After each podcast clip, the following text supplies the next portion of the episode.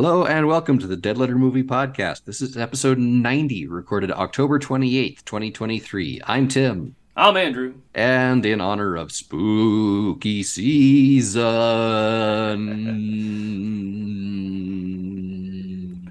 when, you say it like that, I almost start to think it's like a seasoning. Um, like, you know, oh, this, here's the season salt, and here's the the, the pumpkin spice and oh the spooky season. Like uh, sorry. Um, yes. Point is yeah. we are we are airing some uh, some additional skeletons out of our respective movie closets uh, yes. particularly focusing on some some uh, horror and or halloween themed features. Yes yes. This is everybody like tim and i have watched a lot of movies but we haven't seen everything because that's impossible. Nobody's seen and, everything. Yep and even even guys like Tim and I have have our blind spots and some things we feel bad about not having gotten around to. So we uh, we have emerged from our atomic bunkers to uh, deal with these skeletons. So sorry we took a little bit of a break, but we're back. So let's let's talk about let's dig into the crypt and pull out some stuff. Okay, so um, for for me, I'm going to start with the most recent, and we'll okay. we'll work backward from there. Oh, I like that. Okay uh, for for mine at least. I, I think this this works better. So in uh, in 1993, thirty years ago, thirty years, which is really weird to think about sometimes. Yeah. Uh, this this little movie hit theaters like a flaming sack of what's it in July. In July, yeah. yeah. Figure this. I sure can't. I couldn't figure it at the time either. I had no particular interest in watching this movie I thought the TV spots and the trailers looked like, well, something very, very not impressive. And let's remember that Tim is a child at this time. Mm-hmm. Mm-hmm. Like a sub 10 year old, he thought this. Yeah. Yeah. I, I was I was not impressed. This didn't look like anything I wanted to see. However, in the years since, this movie has ended up having a textbook long tail. It found mm-hmm. a massive cult audience on home video and has been beloved by countless people ever since. I didn't really know why. It's like, okay, I should probably actually watch this at some point.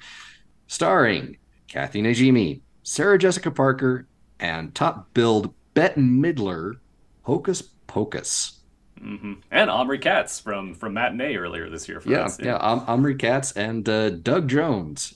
Actually, is... I think Omri Katz. Yeah, I think Matinee was 1993 too, wasn't it? Crud, I can't remember. I think um, it, was. It, was, it, was, pretty close to time. Yeah, was, yeah, yeah, right, right around this time. So yeah. So um, Omri had a good year. Nice, he, he did. He did. So this is a pretty, pretty basic plot, pretty basic characters there are some witches who were hanged for witchcraft 300 years ago or so. Mm-hmm. And on Halloween night, some some doofus does something and they're brought back from the grave and chaos ensues. Maybe a little bit of hilarity if we're lucky. Um, on, on, Halloween, don't forget it's on, Halloween. On, on Halloween, no yeah. less. And well, because I think that's a big part of the the, yeah, the yeah. love. Yeah, yeah, on on on Halloween night. So this this this is a Halloween movie, and it's fairly safe and family friendly. It's a PG. It's okay, mm-hmm. you know, not not for the youngest youngest kids maybe, but you know, if, if you got kids and they're old enough to be you know actually watching movies, this is probably fine. Mm-hmm. And it's fine. Yes, uh, Tim is Tim is already prepared for the ire. It's okay. Um, I am. I am. Yeah. I, I.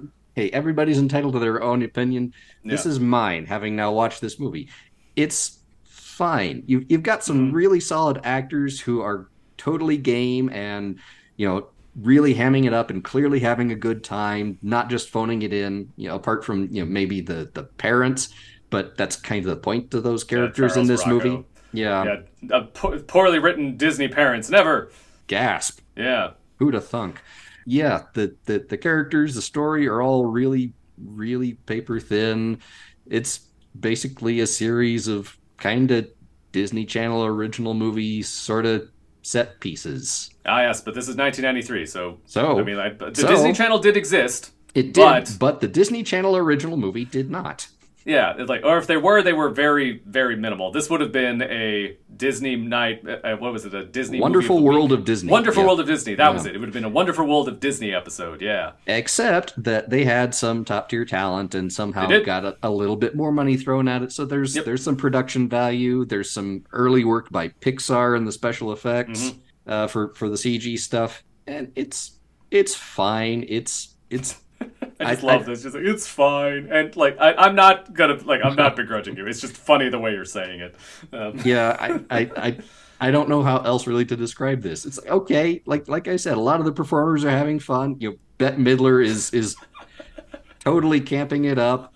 I just realized you, you talk about this the same way I talk about In and Out cheeseburgers.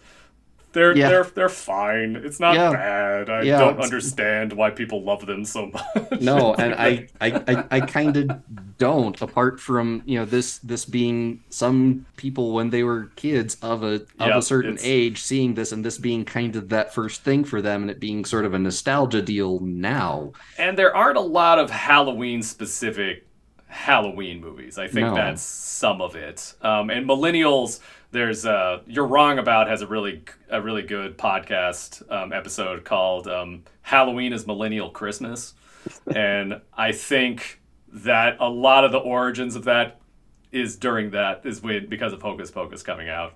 like I think Yeah. a big part of that.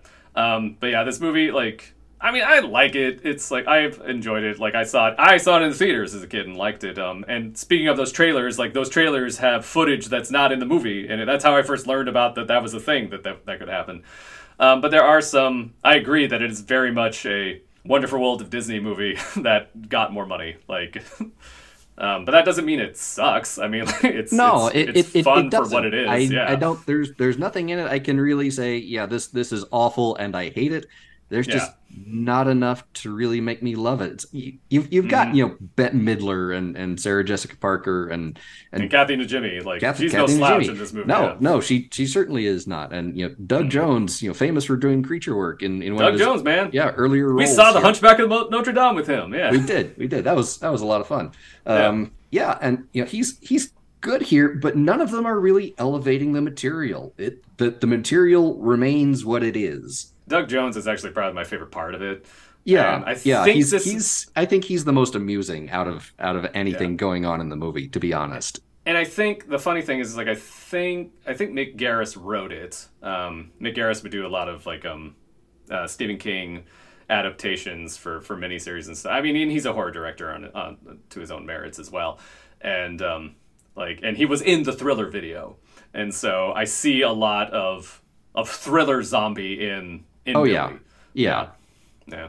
How do how do you feel about the talking cat? That is not voiced by the same person who Yeah, is no, like no, who, it's, who, it's, who it's, was transformed into the. It becomes No. James Marsden, but it's like played by a different person. Yeah. yeah. Um, meh.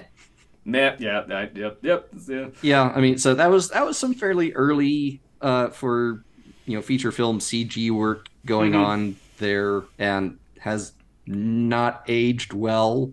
It, it's it's not terrible if you you look Yeah, at you it just- kind of it just of looks its, like early its 90s time. CG. It's yeah, it, like- yeah. it it fits with the rest of the movie. It all very much looks like okay, yeah, this this was all produced at this Mhm. point in in time. It's, okay, yeah, Yeah. it's meh. I think the thing that perplexes me the most in the movie, although it's sort of a fun little moment, is when the the Sanderson sisters meet um, Garry Marshall and his sister playing his wife. I think are they Yeah. playing a married couple? Mhm, That's weird. Yeah, Um, yeah, Yeah. that was a weird bit of scenes there because Mhm. it was it was broken up. They didn't do that all at once because you, you Mm. cut away to the the kids and their shenanigans Yeah, a bit here yeah. and there in between. Like, yeah, that that whole sequence was weird. Mhm. Yeah, well, only like I didn't at, as when I was a kid, like I didn't realize that they were brother and sister in real life um, until until much later, and I was like, that's an odd thing to do. Hmm Uh, yeah, the the thing, the pluses I will give the movie is that it is very much a really good Halloween vibe. If there's anything it has like an A plus on, it's that it really captures like what Halloween is supposed to be like and joy and stuff. Yeah. um, I partic- I particularly like the scene where Katz goes up to who he thinks is a cop and tells what's going on, and like and then the and it just turns out it's a guy dressed up as a cop for Halloween. Like, Yep. Like I just I love that dynamic. Is that like you know no one is what they seem on Halloween, and like it's, it has like a lot of neat halloweenness to it, but at the same time. I don't know. It's like it's it's. I'm with you. It's like I I like it, but it's not as amazing as I think people think it is. But nostalgia is is uh, quite the drug. Yeah, yeah, for sure. Uh, so you know, having not seen this as a kid, I I think had I seen it then, I probably would have been less favorable to it than I am being now. It's, oh, Yeah. there's there's nothing really bad here. There's just nothing really all that good, or not not good enough, in my Mhm, opinion. Yeah, yeah. It's I, I, I get it. It's like it's a it's a perfectly good Halloween party movie though. yeah, yeah. It's Yeah. it's it's got that vibe, and it's it's Mhm. you know kind of you know kid friendly. It's it's Yeah. Yeah. The the R rated equivalent I feel is uh, Michael Dougherty's Trick or Trick or Treat, hmm, which is a anthology movie that you know is that takes place on Halloween, but also has a similar Halloween vibe, just you know with gore, gore and bad language and and uh, and werewolf women and such, and uh, so like that one, like I, I often wonder like how many people love Trick or Treat that got into Halloween because of like Hocus Pocus, and then also now love like I, I wonder about the through line on that one. So Yeah, I'd I'd I'd be curious about that myself, actually. Yeah. So it's like, yeah, I you know, no no real objections here, but I also don't feel a need to ever watch it again. Mm-hmm. yeah, no, I get it. I get it. I haven't watched it in years because I, well, I guess I just watched Trick or Treat instead. Yeah, yeah. Yep. So this is yeah, I, I'll I'll I'll say B minus just because you do have some some kind of top shelf sort of talent in it, giving it you know a, a decent go. Yeah, it's like I, I'd say it's kind of like a B movie for me because I Yeah. do think it really gets the the it gets a really interesting Halloween vibe that I think every millennial has been striving towards since. So, just chasing that Halloween high, yo. So, keeping on the theme of witches, although there aren't any actual witches in this movie. Um, so there is so I I'm not exactly lacking in this, but I'm a big horror person, so my skeletons are different from Tim's skeletons, and I there is a there's like a sh- subgenre that I haven't really seen too much of, and oddly, I guess Hocus Pocus could technically qualify as this is is a thing called folk horror um, which is like rural isolationist, like folklore ridden kind of horror. And uh, you know, often eldritch witch stuff is what comes up the most with these kind of things. But you know, even something like Candyman is technically a folk horror thing because it's dealing with an urban legend in an isolated Oh yeah, in, a- yeah. in an isolated place. So like, um, but anyway, so folk horror. There's an unholy trilogy of folk horror, and that is The Wicker Man, Witchmaster General, and The Blood on Satan's Claw. Everyone in the horror community got together and decided they're all made by the same studio and they're all come out around the same time, and they all deal with witches and and cults and such. So. I so this year I finally got around, despite owning this movie on Blu-ray for years, like over a decade, I believe. I finally got around to watching Witchmaster General with Vincent Price. I had seen The Wicker Man a long time ago. And then Wicker Man's really awesome. It's got Christopher Lee in it, and it's like one of the better Christopher Lee performances. And this is and Witchmaster General is probably like it's it's probably top three Vincent Price performances to be honest. And apparently him and the director uh, Michael Reeves had like a bad relationship because Vincent wanted a Vincent because he'd been doing horror movies like this for so long. Um, but Reeves wanted him to like take it back and take it back and take it back, and like they got pretty contentious. And it wasn't until he until Price started seeing the dailies that he was like, "Oh, this is actually like this is working. This is this is okay, cool." And, Okay, and so like okay. even he thought even he thought it was one of his best performances.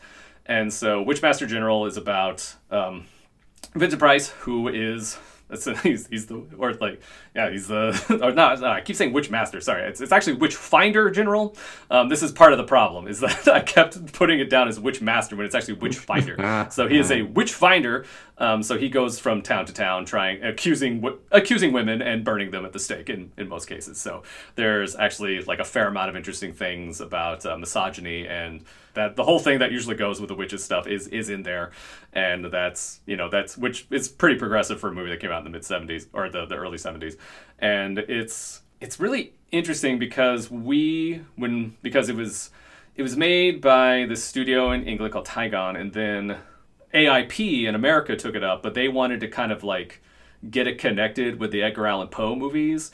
So Mm. they put this like they put a Poe poem at the beginning and at the end, um, and uh, renamed it the and this is the poem they used to. They renamed it the Conqueror Worm and like had to do some editing.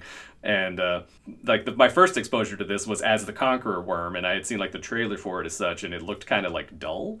And but finally sitting down and watching it, it's like actually super interesting. But you know, a lot of ways, it's it's a horror film, but it's also kind of a historical drama too, because it's about Vincent Price like being evil and and you know accusing people for personal gain and stuff like that. But it's definitely worth checking out. And uh, if if only for the Vincent Price performance, it is very much one of his bests. I don't like if I was going to give it a grade, a, a grade, it's probably kind of like on a B. It's not amazing, but it's pretty good. It's not as good as The Wicker Man, but it was better than The Blood on Satan's Claw. Um, Yeah. that Unholy Trilogy. Blood on Satan's Claw has a better title called Satan's Skin.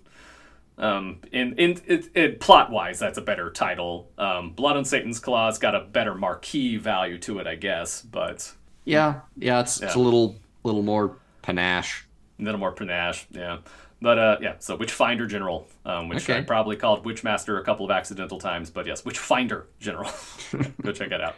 All right, fair enough. Yeah. Uh, so my my next one, I'm I'm getting some big ones this year, folks. Mhm. From 1980, Friday the 13th. Yeah, yeah, one of the the big iconic slasher franchises. This is the first one. I haven't seen any of the others, and until just the last couple of weeks here as we record, I had not seen this one either. hmm The one with Kevin Bacon, y'all. Yep, yep, Yeah. just uh, just a little bit of bacon before he gets cooked. Yep. Uh, yes. Yes. Or skewered rather, but yes. Yes. yes. Um, so this is uh this is this is this movie is almost is is 43 years old, and Mhm. so I don't feel bad. Um, but did you already know about the ending when you when you watched it? So I did um, for Okay. a handful of reasons, uh, Mhm. and if if I hadn't, uh, a skeleton I aired last year, uh, Oh yeah, Scream, Scream. Yeah. would have done it for me. hmm So that said, even knowing that, they they nailed the the kind of mysterious, unknown vibe of of a of a who done it and you know what's actually going on here and who's responsible and and such. You know, up until the reveal, it's very very shadowy and and you know you don't really see anything of of who's actually doing this apart from you know a couple of shots all right so there's there's there's like a, a hiking boot or or something Or some okay or, or Tom Savini's hand. Yeah Um, yeah. yeah, Yeah. so you just just tiny little bits like that, and very little of of those. No, this this is very effective. It's very well crafted for what it is. It's you know the the characters here are also pretty thin, but it works better here because it it just throws you right into it. It's like okay, you you you, there, you know everything you need to know about the situation before things start happening, and and when they do, it's that's all that really matters and there's there's some solid suspense and and, and tension about you know what's what's going to happen and and you know who might be next and all of that. So yeah this is uh for for movies of this kind it's it's not hard to see why this one became such an icon. Yeah. um and somewhat less fortunately spawned a franchise Yeah, then the and, and I and there are sequels in that franchise that I that I do like. I actually really like part two. That's that I, part two I think is actually one of the scarier ones because it's like Baghead Jason, Mm, and and part four is like when you think of a Friday the Thirteenth movie, you're probably thinking of like a part four esque movie. And Jason Lives, which is number six, is actually pretty fun. But that one's kind of meta and knows. But the yeah those yeah like I don't know if you're gonna watch a Friday the Thirteenth movie, if you want to watch the first one, watch the first one because it's great. Watch the second one because it's kind of fun. Um, if you want to just, if you don't want to watch, a, if you don't want to put that much effort in, but want to know what's going on, watch part four. And if you become a fan, then watch part six. But uh, and then the other series, if you so desire. Um, but I have a hard time singing their praises. But they are consistent. I'll at least I'll, I'll go that way. yeah Um, yeah, but uh, the thing I like about the first one is the it does have a really neat like atmosphere to it, and I like I dig the summer campness of it all. The the funny thing is like that movie is trying to cash in on Halloween. I mean, even like the they like they how they even drummed up money to see if anyone would be interested in this is they just put an ad in Variety that said Friday the Thirteenth coming soon. They didn't have a script. They didn't even have an idea yet. Mm-hmm. And so Sean S. Cunningham just wanted to see if you could drum up interest with just that, and he did. And and uh, and so and then and, and that's and, and that's what happened. The I think that although this movie is cashing in on Halloween. I think every subsequent slasher is basically trying to be Friday the Thirteenth. So yeah, yeah, yeah. yeah. Seems seems to be the case. I mean, Mm-hmm. there there are others, you know, like you know, Halloween, and you know, Mm-hmm. so you, you get your Michael Myers. That's a different kind of a slasher than than this Mm-hmm. is. It's still a slasher, but yeah, this this feels you know somehow more more grounded than Mm-hmm. uh, I I think a lot of the others, and from what I gather, way way more than basically any of the sequels. Correct. Uh, there's actually a fan theory that the Jason in the first four movie or the uh, the first like it's a different Jason for the first four movies. So there's like drowned kid Jason who is actually Jason and then there's like some random guy who just takes on the concept of Jason in the second one and then the third guy who keep in mind that like part 2 and part 3 are actually supposed to be like really close to each other timeline wise.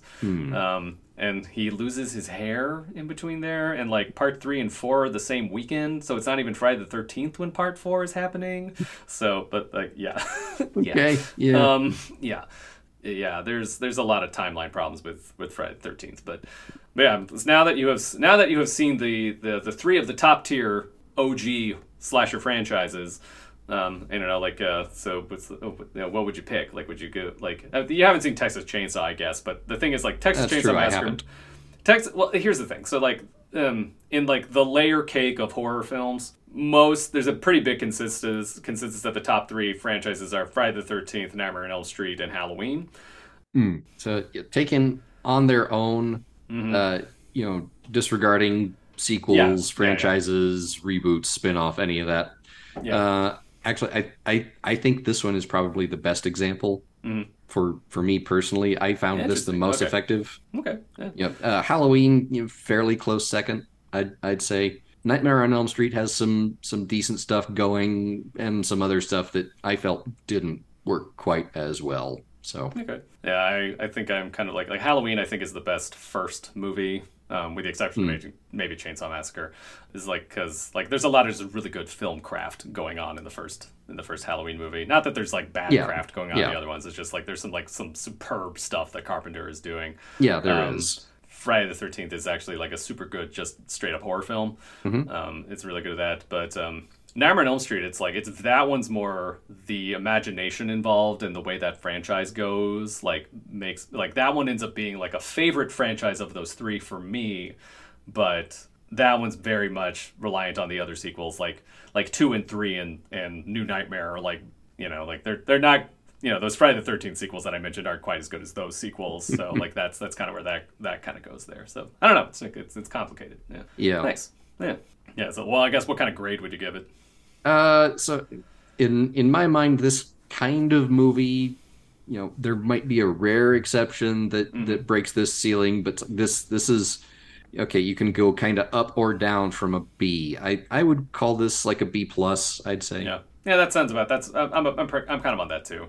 If only because like I don't think it does anything particularly innovative, but it does do. Like I said, it's like it's cashing Yeah. in on Halloween. Yeah, Um, the, the but things it's it doing does, that it really does very well. well. Yeah, Yeah, exactly. Yeah. Yeah.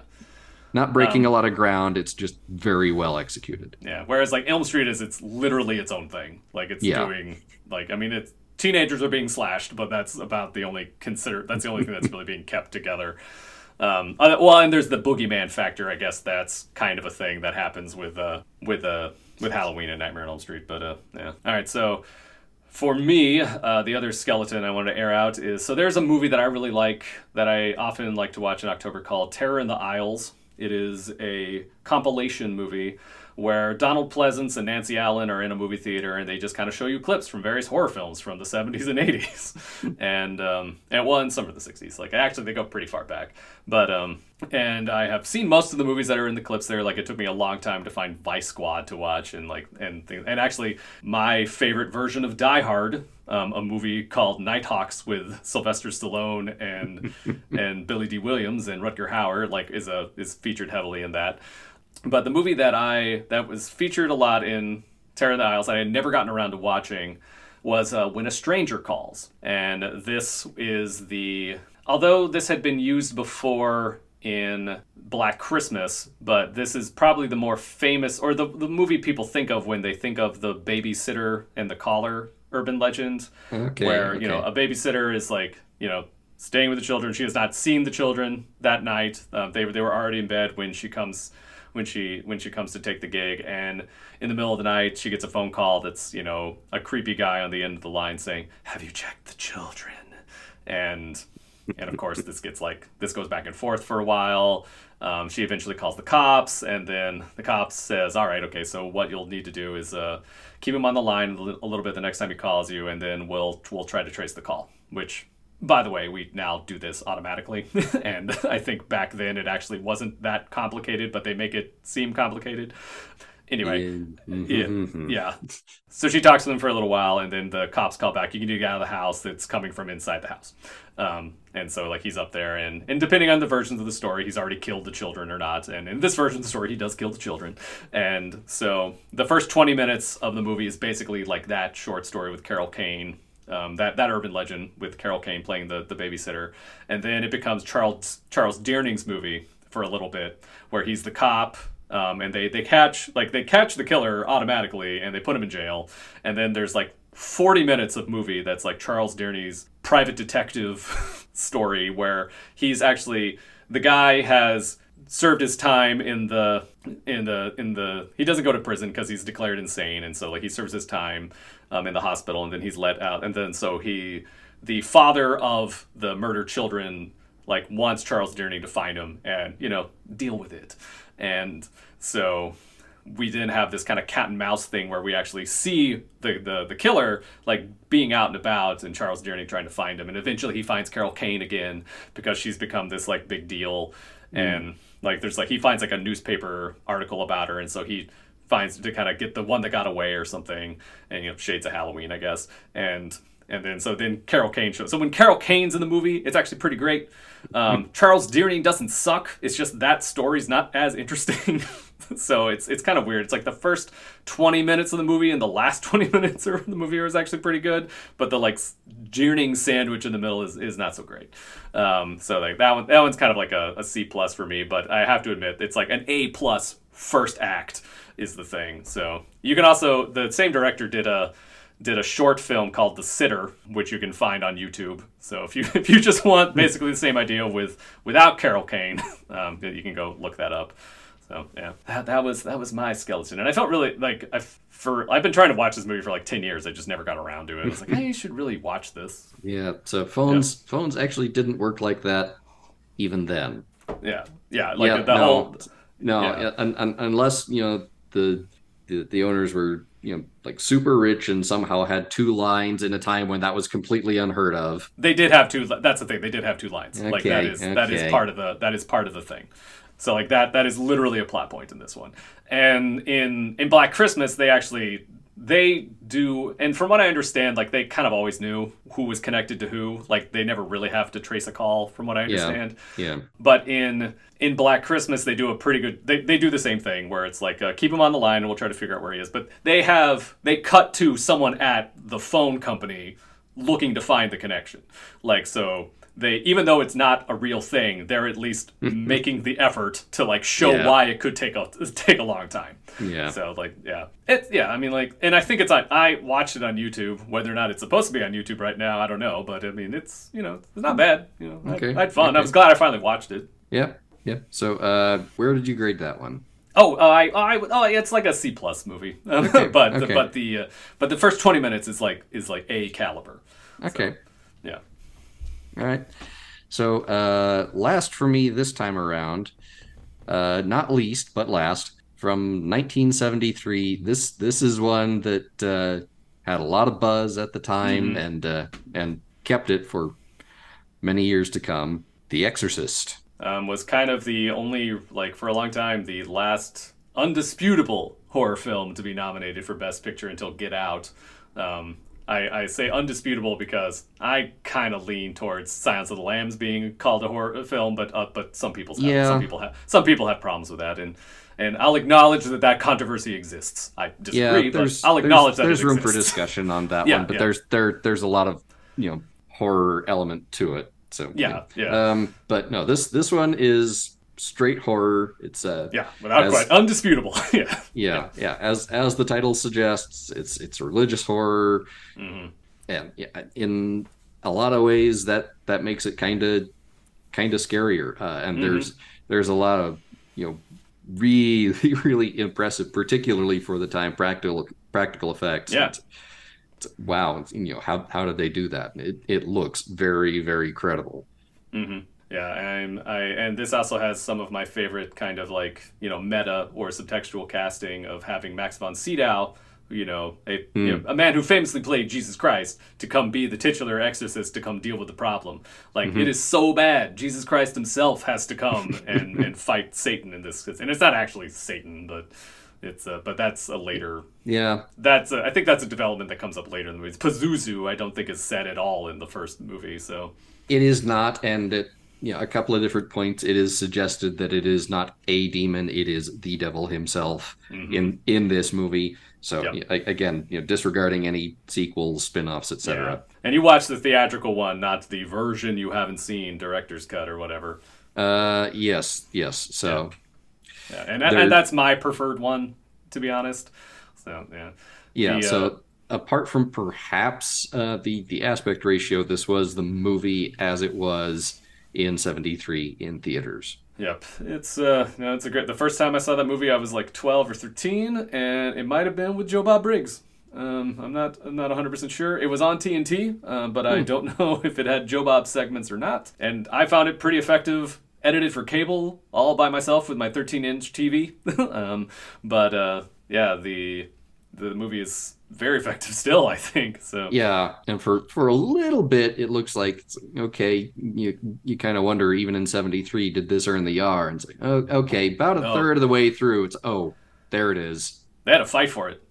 Um, probably Yeah. because of the, the scene you're thinking of about a third of the way into There it. Yeah. there there there are a couple of scenes where it's like, Yeah. okay, they're they're right there, if nothing else before. But yeah, there there there were there was some language prior to Mhm. to those bits. It's like, okay, yeah, Yeah. probably right there would would have done it. But yeah, there are some extremely R-rated bits in this movie. hmm and I was I was kind of you know half away from you know being an audience member and a little bit more you know being you know sort of a sort of a critic if I can call myself a critic.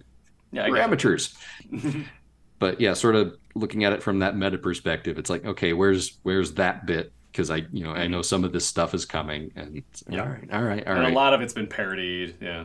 Oh yeah, yeah, loads of it, and okay. Mhm. So some of that makes more sense now as as a, a cultural reference to me mm-hmm. than it did before. It's okay, yeah, it's all right. So they're they're doing the Exorcist bit. It's all right. Now I've now I've seen the the William Friedkin original, and mm-hmm. all right, that that makes a little more sense. Recently departed William Friedkin. It's uh, it's actually inter- like I think this is the movie he followed up The French Connection with. So it, that's like he like he wins like Best Picture and then follows up with this, and it's like just as big of a deal. Yeah, Yeah. I think adjusted for inflation, it was the highest grossing horror film until it chapter one. I okay, think. Yeah. interesting. Yeah, I think it held like, like I mean, uh, dozens of movies would beat the the record, but adjusted for inflation, I think The Exorcist had it for a really Hmm. long time, and like, and then I think it chapter one, if it like it got really close to beating it, if it didn't beat it. Yeah, Yeah. Yeah, no, no, I'm a big fan. Um, I think it's it's I, it's not a movie I watch regularly um, for for reasons, um, but it's uh, but no, it's it's really good. It is a classic for a reason, and yeah, it gets under your skin. And I really like Jeremy Miller in it. Um, I think he's really a Pulitzer Prize winner, Jeremy Miller, and uh, and uh, Ellen Burstyn is in it. And yes, we know a sequel to it has just come out, but I I am I will never like I will never recommend people watch any Exorcist sequel because remember I was talking about the like I the Texas Chainsaw Massacre's got some dog sequels, but The Exorcist 2 is so bad, guys. like like it is so bad. Like and I liked The Exorcist 3, but it wasn't supposed to be an Exorcist sequel. So it was like it was supposed to be this other thing. And then Yeah. there's the ninth configuration, which is more of a spin-off movie, and that one's actually pretty good, but yeah, anything that actually says the Exorcist thing after it, like I yeah, I'm not it's hard for me to recommend. No offense Yeah. to Paul Schrader, but yeah. So yeah, I for for my own reasons, I'm not that much of a, a horror guy. Yeah, even, yeah. Even around Halloween, it's like okay, I've got a, a handful of things that you know we we did an episode about that several years ago. So these Yeah. these are sort of our Halloween go tos that I believe our first podcast was was that. yeah. Uh, so you know, go go check that out. I mostly stand by that. Uh, So I'm not going to be revisiting you know Friday the Thirteenth or The Exorcist probably anytime soon. You know, maybe not for years. But having seen them, I can appreciate them for what they are. And okay, yeah, this this is a, a good example of what it is. It does very well what it sets out to do. So this is again, you know, where horror has sort of a a baseline B for me, and if it's good, it can go up from there, and if not, it can go down. But that's sort of its default. This is kind of an A minus. Uh, Yeah, I, I, give it a yeah. flat A. Um, Yeah. there's there's some '70s things to it that you know, but Yeah, like, a- it's a- little stuff. Yeah, But yeah, like it- if it- it's the flaws it has to be is because it's a movie from the '70s, and we, we don't do those things anymore. like that that's that's where it is for me. But yeah, Yeah, and there there are there are some little things like that. It's like, okay, this this is how they made movies in the 70s and where, you know, okay, that was maybe questionable even then, but it's it's you know, just how it is. So, yeah, and uh, and this was like this was the perfect October to watch a Friday the Thirteenth movie, as we had a Friday the Thirteenth this October. So yeah. yeah, Uh, although I I did not actually get to watch it on Friday the 13th due to, you know, personal circumstance, but Yeah, it happens. Yeah. it does. Yeah. So, And then okay, so my last skeleton is so I was trying to when we uh what did when we talked about the day the earth stood still, I brought up the the first song from Rocky Horror um uh, science fiction double feature. double feature. And I have been trying, like, and I, I feel like as a film nerd, a cult film guy, as a Rocky Horror fan, I should see all the movies mentioned in that song. And I have only got like one left, and uh, that's When Worlds Collide. But this year, I finally got around to watching Day of the Triffids. Um, it's based off a book. Um, it's a mostly British production, um, though it has some Americans in it. And it's about there is some. So, so apparently, in the book, these are they're unrelated probably. Um, there is a meteor shower that happens that everyone in the world watches, and everyone becomes blind because of it, because something about it does something to the optic nerve. And during that during that meteor meteor shower, a bunch of like space spores come, and we get triffids. And triffids are a plant that are con- that are carnivorous and mobile, so they will uproot themselves and put out this like poisonous thing to kind of like to kill you and then eat you. Yeah, and yeah, and so Triffids like, gotta eat. yeah, yeah. These uh, triffids got to eat, and so there. It's there. The early in the, in the movie, we see a guy like walk around like London with no one around because everyone's at home blind, and it's very. And it was a an influence on uh, Twenty Eight Days Later. Um, Like the the same imagery from the beginning of Twenty Eight Days Later is like borrowed in Day of the Triffids, or uh, sorry, is borrowed from Day of the Triffids. And so but it's just about people dealing with this problem this problem. Like first like the first chunk of the movie is like dealing with the, with everyone being blind. And there, we have a few people that just happen to not be blind because they were unable to see the meteor shower and so they're the ones trying to solve the problem or trying to just navigate the world in this case. And so like that in its of its own is like kind of an interesting concept i mean like how would that affect things and and, and then add triffids to it, add these carnivorous plants that are out to eat us and uh, well to it is very it's interesting. It's kind of cheesy. The like you can watch it on Tubi, it's free, but the transfer looks really waxy. Um, it's kind of disappointing in that regard. Like it looks really cruddy, but I was glad to finally watch it. My only the thing I learned though is like it really highlighted the fact that science fiction double feature has a lot of lyrics that don't actually make sense um, to the movies they're referencing because Janette Scott is in this movie, but she does not actually fight a Triffid. Um, she, uh, the, the guy she's like hooked up with, like the, her husband character, is like he fights the Triffids. She's just there screaming because it's a '60s movie and we don't allow women to fight back then, um, Right. Which is which is its own problem. But yeah, um, and then but then it made me realize that there's like all these other things that like you know Brad and Janet do not fight androids. Uh, Doctor X doesn't actually build a creature. Doctor X is like. Doctor X is just a guy. He's not even the evil. He's not even the villain in Doctor X. Um, So like, yeah. So just like a random. I mean, Leo G. Carroll is kind of over a barrel when Tarantula takes to the hills. I think now that happens. Um, like I think I guess. Yeah, no, But- that's most most yeah. of those lyrics. It's just okay. Here's here's a nod in this direction, whether that's what actually happened in the movie or not. Yeah, yeah, and well, and you know, Flash Gordon was in black and white, so who knows about the state of his underwear? Uh, I mean, yeah, e- even in black and white, you could you could see sort of metallic sheen. You know, I suppose, yeah, where where yeah. where such things existed. I can't Yeah. speak to Flash Gordon because I haven't actually seen any of those. But yeah, you know, yeah, I've seen like some serials, um, or at least the, the Buster Crabbes, or I've like I did see the the Max von Sydow, um, nineteen uh, like Queen scored Mhm, um, version from like the eighty from like nineteen eighty, I think, and that is um, not great but entertaining. So yeah. yeah, Yep. But yeah, so like uh I don't know. I didn't like dislike the Triffids. I enjoyed it well enough. It's kind of like a C plus movie. It's more. It's more of an interesting concept than a movie itself. Um, the Triffids are fun. Um, they're kind of like neat little monsters. Um, they kind of remind me of like thistle bushes that grow out in various places. like, like uh, every so often, like, oh, that's a Triffid. Um, and my wife would be like, what, what the hell is a Triffid? I'm like, that's, that's a big evil plant. um, uh-huh. Yeah, yeah. but yeah, that's that, that that's what I got. So yeah, yeah. Of the of the three you watched, what was the one that you liked the most? Uh, so given given my general leanings on on horror in particular, Mhm. um, like is maybe not necessarily the best word. Uh, appreciate Got the is- most out of yeah, or yeah, yeah, yeah. yeah. Um, no, I'd, I'd I'd say the the Exorcist is probably of these three the one that will stick with me the most. Oh yeah, that's a dumb question, Andrew. Yeah. yeah, Yeah, so much pea soup. yeah.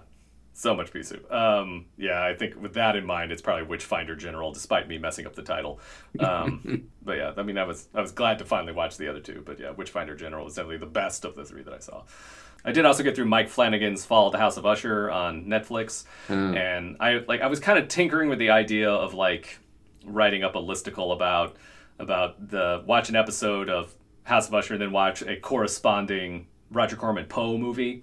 Um, but it doesn't it doesn't 100% jive. um, but because I actually think you need to watch the the Universal horror the the, the Bela Lugosi Boris Karloff movie The Raven hmm, over the Vincent Price Boris Karloff The Raven um, for that particular Netflix series. But that I mean I, I can make up the Yeah. rules. I don't know. I don't know. I'll think Yeah. about that one. That may be a thing for next year. Yeah. okay. Yeah. Yeah. So did you uh, did you give a grade for uh, Triffids? Oh, Trivet. Sorry. Oh, yeah. About like like C plus probably. Yeah. Okay, Or okay. yeah, or just flat C. Yeah. I, I So- would love to rewatch it with a better transfer. As far as I can, Yeah. s- like um, it doesn't seem Yeah. Like the Blu-rays that have come out or have not been in this area. Mm-hmm. Um, and although I have a player that I have a multi-region player now, I have to get said thing, and I don't like the movie enough to buy it. So Right. yeah, um, Complicates so- things a little. yeah, I'm kind of hoping that like um that like Arrow will take will pick it up at some point. Yeah, Arrow or or Shout Factory under their Yeah, their like, screen it either label be or Arrow or something. Chef. It is Yeah. not a Criterion caliber. No. um, No, Yes. It's it's it's one you hear about in passing, and not completely outside the realm of possibility for Criterion, Mm. but like, this is probably not something they would do. Like they Yeah. might talk about it, but Mhm. it's not going to be in the collection. Yeah. No. No. Um, if if it was in the collection, it would be in like some. It would be like I, if that director or if that studio had a particular. It would be part of a box set. Like if there was Yeah, like an, if, like and I and I don't think that director or that studio did anything or yeah did anything particularly marvelous um, to to warrant such a thing. So although it'd be really funny if they just made a box set of science fiction double feature mentioned things. which now that that is totally the kind of thing they would do. That that would be the thing they would do. Um, but So who knows? Yep. Anyway, so that's uh, that's some of our uh, embarrassing movies that we hadn't seen for various reasons. mhm. There are plenty more. Don't worry. oh yeah, yeah. Well, there's always like every year, every every October, I try to watch 13 new to me horror films that I haven't seen, and I never have a problem finding movies. So yeah. Yep. Yep. But for now, that's our show. Thanks for listening. We'll be back again soon with more. See you then. Bye. Bye.